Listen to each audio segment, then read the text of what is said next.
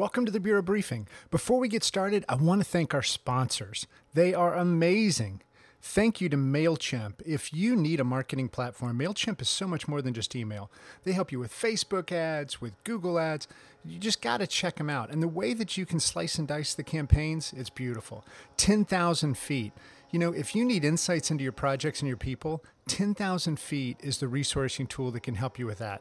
And also GatherContent content is always the thing that drags every project down. But when you use GatherContent, you can get a handle on it. And now, let's get on with the show.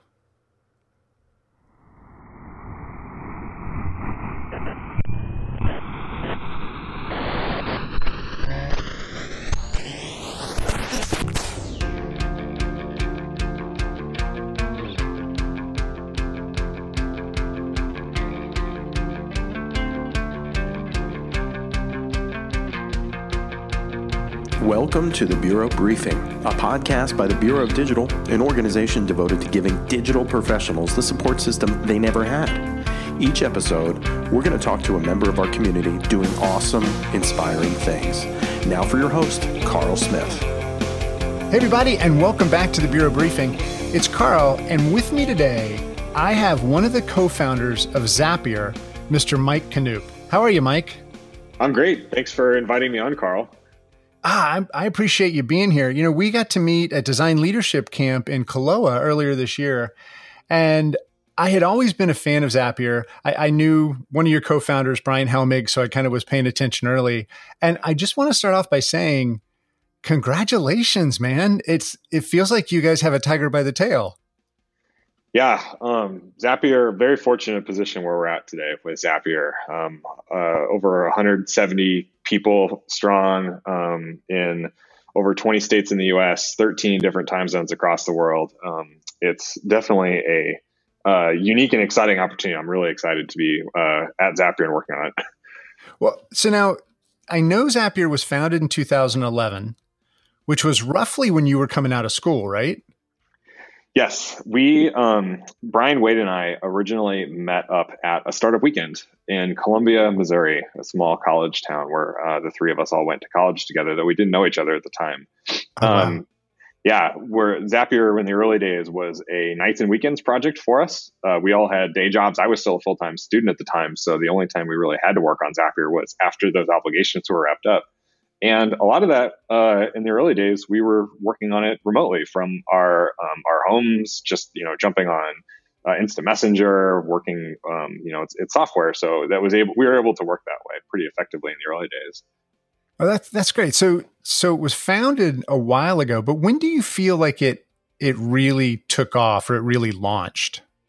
So we worked on Zapier maybe six months or so through nights and weekends, and we applied uh, twice to Y Combinator. The first time we got the flat out uh, rejection email, um, which definitely you know motivated us. Uh, uh the second time we applied in um, spring t- 2012, we got accepted. So we moved out. That that really moved us out to the Bay Area. Um, that was kind of the defining moment that got all three of us full time and shortly after, about um, May 2012, is when we officially launched Zapier public. Uh, you know, took we had paid accounts on the site. Um, that that was really the the month we launched. And when you when you launched, how many people were working full time at Zapier?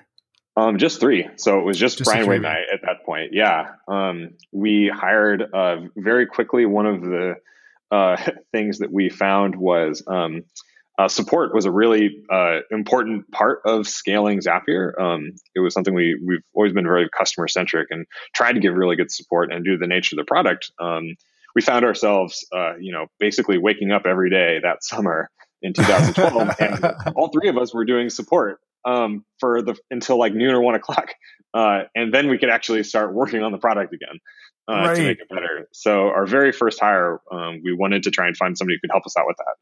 And was... um, the, uh, Wade had a, a, roommate in college that he thought would be a really good fit for the role. Uh, um, uh, his name Micah lives in uh, lived in Chicago at the time, and um, that was kind of the defining moment where we were at you know like all right let's like are we willing to try and make this remote thing uh, give it a try because um, we knew we wouldn't be able to. We didn't really have a network of folks built up in the Bay Area where we were living at the time, and the people that we knew and like thought we could work effectively with were uh, across the country. Um, so we knew we'd done remote fairly successfully before we moved to um, the Bay Area. So we kind of decided let's let's give this a, let's give this a go and start um, trying to hire this way.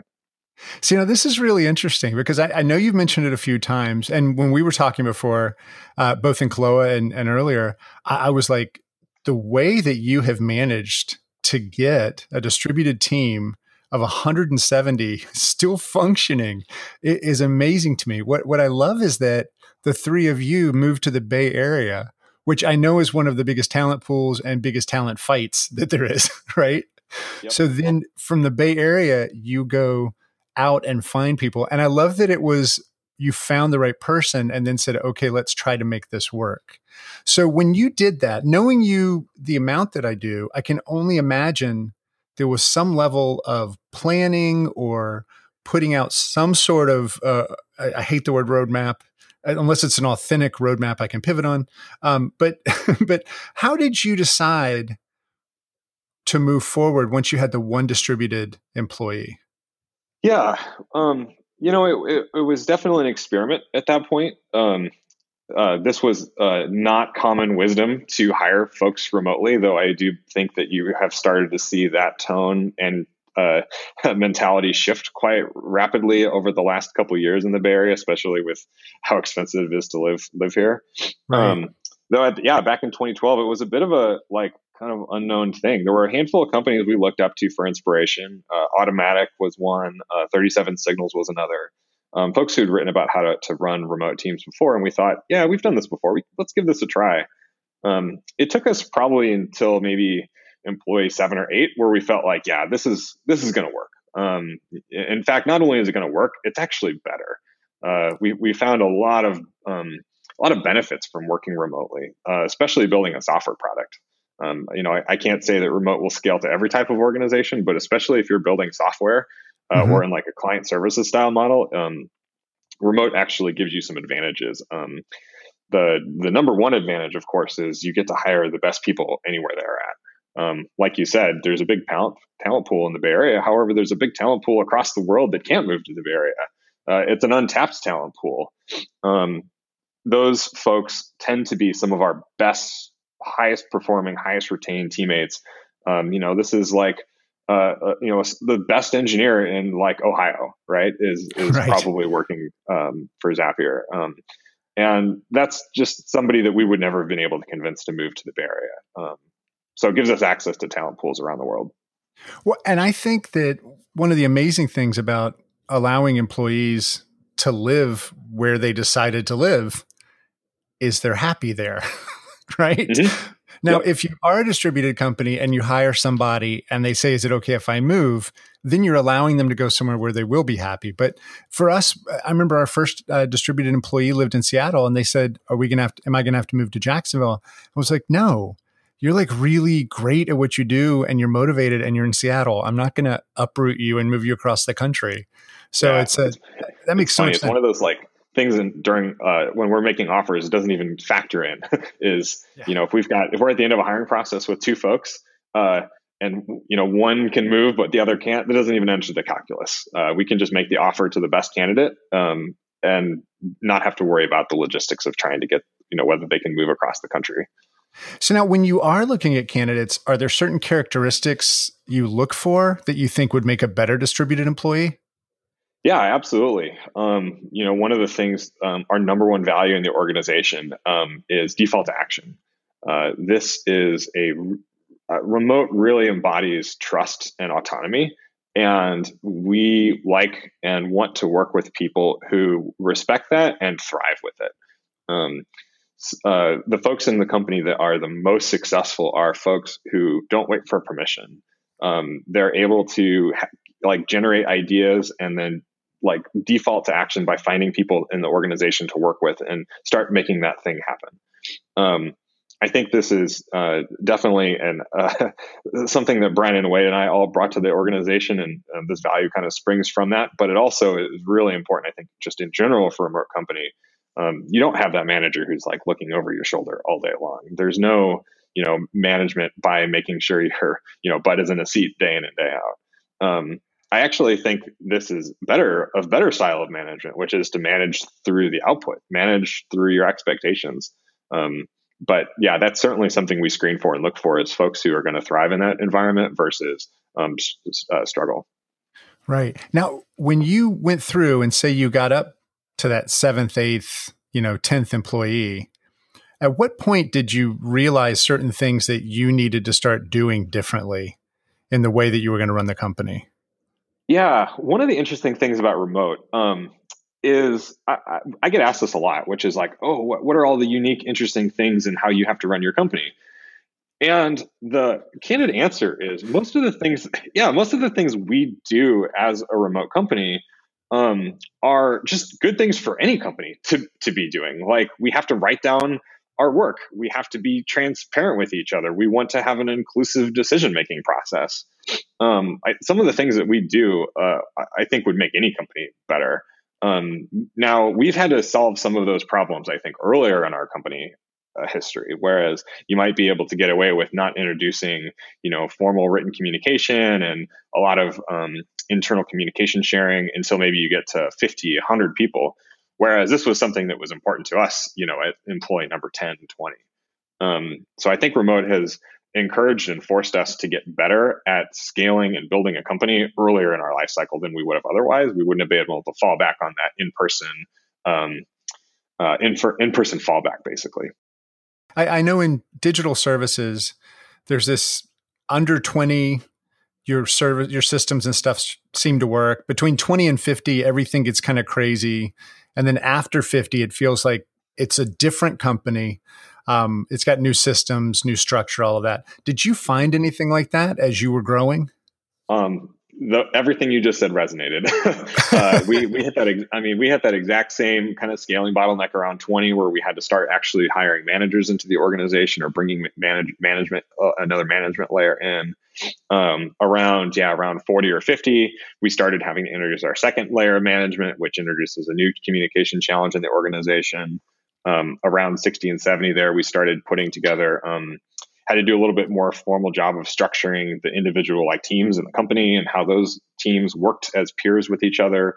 Um, as we got up through 100, we had to start being more intentional about aligning our work across the entire organization.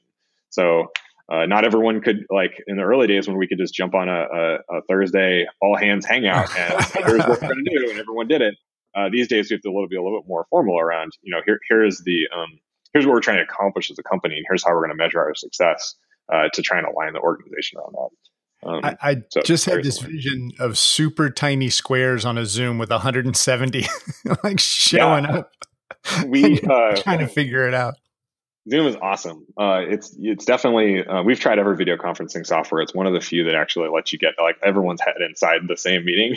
Um, yeah recently we did break it. We went over 100, so we're going to have to um, find. Uh, we're, we're, there's a, there's constant scaling challenges ahead of us. I feel like to make that keep working. Well, now how how would it work even if you could get a hundred or more than a hundred people in there? So so you have a, an all company call that you do. That's right. Every Thursday morning, um, wow. we have a all hands meeting. Um, the the best way to kind of uh, describe it is it's a um, kind of like a talk show. Uh, it's usually it's narrated by um, either Wade, our CEO, or someone else on the executive team. We do inter- in, announce and introduce new teammates. Um, we go over the important announcements from the week. Uh, there's uh, and then there's usually like a main segment of information where someone in the company is presenting on something that they'd worked on recently or something important to like the direction or something that's shipping. Um, and then every week we also do uh, an AMA then with some of the folks on the exec team that gives folks a chance to ask questions and um, be a little bit more like transparent with um, how we're thinking about some of the problems we're working on.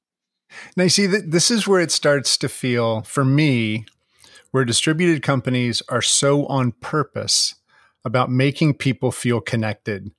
Where located teams sometimes, and it's not their fault, they just take it for granted because they walk by a desk that somebody yes. understands uh, so this is amazing that weekly you you have this talk show oriented all hands on deck, and I think it's got to be great for you and for for Wade and Bryan as well because there's you can't know 170 people. So to get yeah, to see that introduction of the new people as well as somebody highlighting something they're work on, how does that feel to you when you, when you're logged in? Yeah, these um, these days I actually have a, a few zaps set up, uh, some automation set up that actually notify me whenever a new person joins the organization, um, and gives me like just kind of a dossier on who they are, the team they're going to be joining, just that I can reach out and kind of stay connected to everyone who's who's joining the company. Um, it's funny you mentioned the intentionalness. Like I I have a lot of I, chat with a lot of other um, founders and execs of other like growth stage companies, um, most of which are not remote. Uh, and one of the things that comes up over and over in all these calls is like the seating chart. Who's sitting next to who is this huge question in in person co located organizations. Um, and what I found is a lot of um, co located companies, they proxy process with seating charts. So instead of being explicit about the actual process that they want to run or what the outcome they want, they just set people next to each other and hope like kind of a good thing happens. Um, so like, that's like right because they're in departments, right? You set them up in departments so they're sitting next to each other. I never thought about that. Yeah, like if you you know if you're having a if if you know one of your designers and an engineer aren't quite in sync and you need you know it's like you're not getting what you want. Well, all right, let's go put them in a room together for you know have them sit next to each other for next month, and that something good will happen. um, but it doesn't always so, yeah. turn out that way. No, so we've that's that's um I one that I realized that was always pretty interesting because yeah we we spent a lot of time designing the processes of the organization to make sure that they scale for us and that they're getting the outcomes that we want from our you know pr- whether it's product development uh, from all hands support um, to how we uh, communicate inside the organization. We're, we're really intentional about designing those processes. So, to take it from the employee's perspective, and, and, I know you said that you're, I think you said you're in 20 states, and how many time zones are you across? I think we're over 13 time zones now at this point across the world. Yeah, that's insane. So, for for somebody who works at Zapier, they wake up, they log in, what is the beginning of their day like? Yeah, um, one of the interesting things about Zapier uh, is we don't have any core set of uh, hours in the company. Um, okay. If you if you looked at the time zone weight, it, I think it's weighted in the eastern eastern U.S. Um, however, we don't have any core standard hours. Um, the advice that I usually give to new teammates that are joining Zapier is um, as long as you can find um, you know two or three hours of overlap with the teammates that you're working the closest with in the company we'll be okay. We'll, we'll be able to make it work. Um, you don't need to have co- time zone coverage with every you know all 170 other people. You're just not working with them on a daily basis. Um, so as long as yeah our like product teams can find time to unblock each other um, things generally work out. Uh, and sometimes actually it actually works better. We found some optimizations here if you can if it if it really works, you can kind of get this handoff cadence going where you've got, um, you know, one engineer who's uh, working uh, during their core set of hours and then kind of handing off to the next engineer who just picks it up and runs with the baton a little bit once they get into the office. Um, not, doesn't always happen quite that way, but um, when it has happened, it kind of does show like, hey, there's some there's some cool efficiencies we can get from like y- y- from something that I think most people would see as a, a total problem to solve around uh, time zone overlap. Well, the one thing I'm wondering, and, and I know that developers, programmers, generally introverted, but what about from a, a, chemistry and a culture and a belonging perspective of being with a, a, piece of machinery all day instead of being with people? This is super important. Um, coming back to being intentional, um, one of the things that uh, we, do, we do quite a few things to try and build the, the culture, rapport, and relationships inside the organization. Because these are these are su- it's super important to have trust in your teammates, um, especially as growing as fast as we are. Um, we want folks to have in person time, even though we're 100% remote. We still do dedicate certain things to in person, which I'll, I'll talk about here. Um, the reason that we uh, do in person events is um, one of the one of the biggest things uh, reasons I've I've uh, found to do it is it kind of helps you hear the other person's voice a bit. It really helps build the empathy with teammates in in the organization. Um, most of Zapier is done through writing, uh, whether it's in Slack or in our internal blog or um, you know one of our other project management tools. And a lot of those tools, it's easy to kind of um, default to being a little bit too curt or uh, you know maybe using the wrong word here or there. Um, there's nothing, you know, there's good intentions all around, but it can easily be misinterpreted if you don't have that trust with the teammate. And this is what our in-person events really help with is uh, building building that trust. So you're going to uh, acknowledge and understand like and assume best intent when when you see other teammates working through through written communication. Um, the few things that we do, we do two all hand uh, company retreats per year. Uh, we're actually going to be in uh, Chattanooga, Tennessee, uh, later this month. Uh, we're going to get all 170 people. We fly them all in um, for a week, uh, where we do kind of a hackathon and a bunch of in-person kind of team days. Um, and then the other thing we do is we do dedicated in-person onboarding. So every once a month, we have a full week that's dedicated to onboarding. Um, we call it kind of like Airbnb onboarding, uh, where we'll have everyone new who just joined the company, uh, usually plus maybe a manager or a peer, fly out to the Bay Area, and it's an opportunity to work for a week um, in person with like Wade, Bryan, I, their peers, their manager, um, and kind of helps establish that early cultural tones of how we work and how we operate in that empathy muscle um, so that when they do go back and they're working remotely, they've got a really good uh, foundation that kind of sets them up for success in the company. Now, where does that take place? Yeah, it's usually somewhere around Mountain View. um, okay. We usually rent. Uh, Bryan Wade and I all live in the Bay Area. We usually rent uh, a handful of um, Airbnbs that people can kind of stay in, have their own space, and we're getting big. These are getting big enough where we have to rent like a uh, usually some kind of co-working space or some, somewhere where we can get all the people in one place together. Well, so so this is interesting. So you're at 170, and how big is the executive team right now? Um, the executive team is probably around. Um, uh, depends how you count. It's around eight people or so, eight or nine, eight or eight or nine folks. Okay, and you were saying uh, when we were talking before the show that you're recruiting for that executive level now. That's right. We have uh, we're going through um, uh, uh, definitely our growth phase as an organization where we're trying to bring in some senior leadership to help us scale the organization as we go from 170 to you know 300 and, and, and beyond um, we're currently working on through uh, recruiting and hiring a cmo a vp of support vp of engineering um, qu- quite a few roles to um, uh, bring in and help us scale through that next phase of growth for us now, as you're looking at that, I would imagine a lot of the people that you're looking at bringing in, because you are part of a very successful and quickly growing company, you're looking for people with a lot of experience. And I could be totally wrong here, but I would imagine most of those people have not had a remote working environment before. Yeah, uh, that's that's very true. Um, most of the uh, talent pool that we're looking at recruiting out of definitely, um, some folks have done some remote work, but it's usually never in a company that's 100% remote. Um, we've had uh, a handful of folks on our uh, exec team, as well as just broader Zapier. Um, you know, when they're coming into the organization, haven't worked remotely before. They're excited about it, but they have some kind of questions or concerns. Um, and it, in every case, um, it after it, it's happened over and over after people get into the organization and they work they have an opportunity to work remotely for a couple months um, they are they understand and get to see and take advantage of all the benefits like the time flexibility um, you know not having a commute being able to spend more time with family being able to unplug um, and quickly like see the value of it so uh, i would like we've it, it's certainly been something that we've had um, folks who are coming into the organization have concerns about, but almost universally, um, folks get really comfortable with it very quickly. That's that's great. Now, everything we've been talking about has been pretty positive. so there have to be some challenges. Um, yep. Is it around legal? Is it around healthcare? Is it around like when you have people in all these different locations? And from what I know about you, you are very much a, you know, treating people fairly, treating people equally kind of person. And I'm, I'm sure that the other co founders are as well. Is that where you find most of your challenges?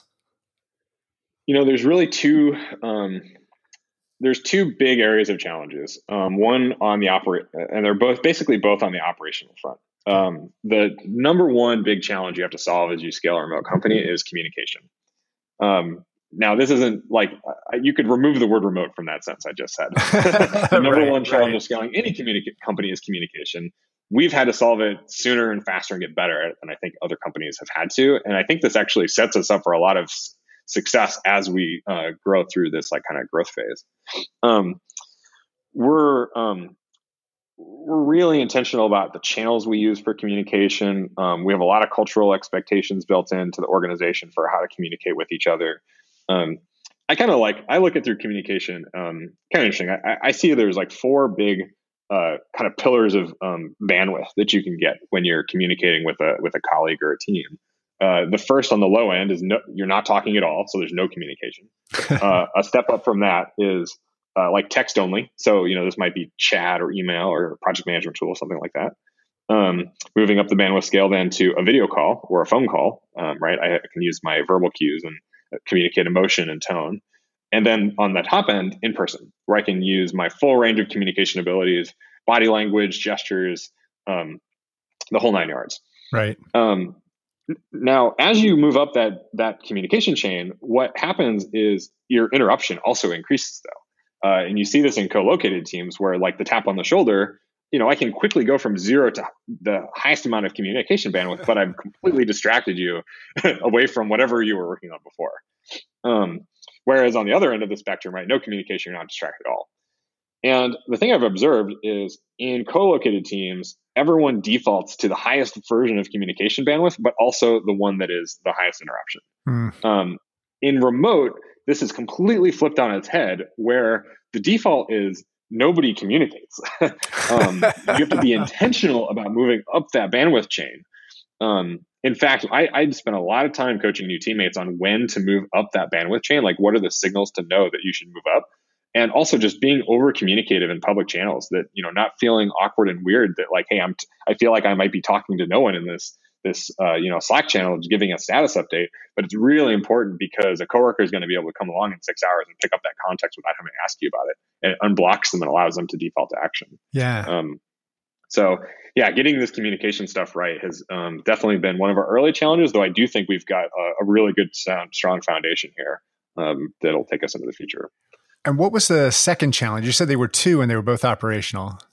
Yes, uh, the second one, um, this one's uh, the communication one is harder. The other one was a little easier, um, though not certainly was a challenge. Uh, we started when we started hiring. We've got um, teammates in all these states in the U.S. and there's a lot of compliance and law legal exactly. stuff for how to, um, you know, whether you have nexuses in different states and how to do payroll taxes and all that.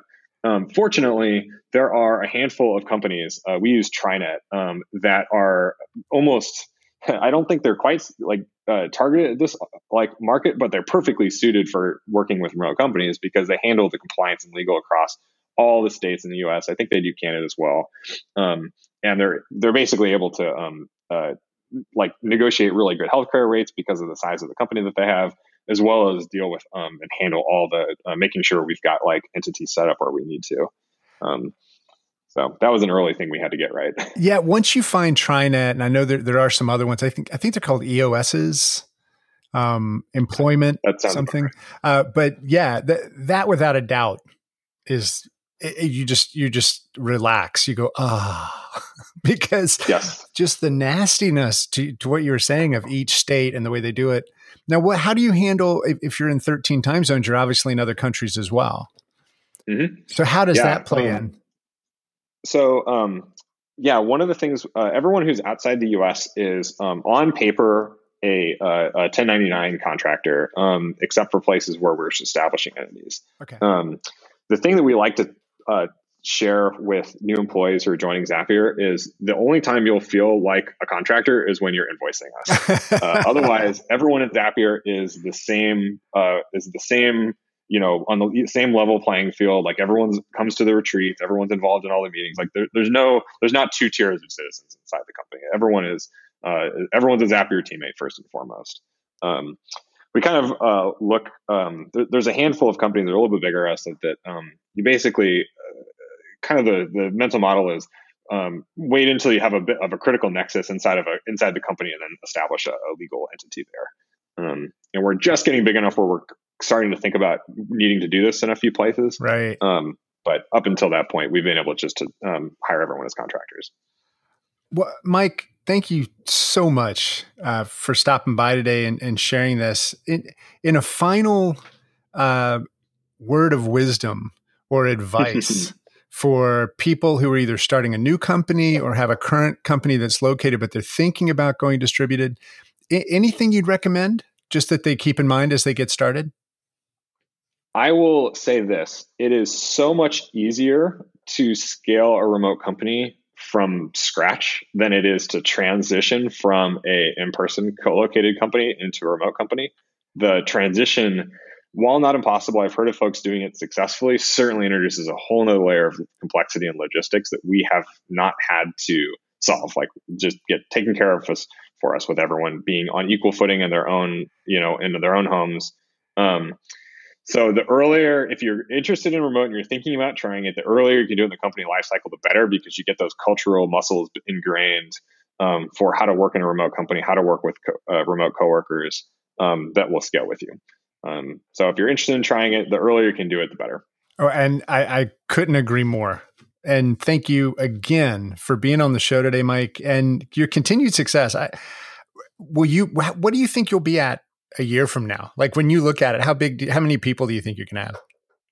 Um, you know, we actually don't forecast headcount out like that. Smart. Um, the way that we're well, like we do have some planning in place. Um, the way that we approach hiring is uh, we look for where our, our needs are, uh-huh. um, and then design around that. So, um, you know, I, like and, and, just anticipating needs. Like we've gotten a little bit better at doing that. So, you know, I, I anticipate we'll probably be somewhere around 300, but um, yeah, like we don't have there's no headcount target that we're trying to hire to hit right now. Well, I'm gonna I'm gonna keep an eye on you, and, and when I start to see those numbers climb, I might reach back out and say, "How's distributed working for you?"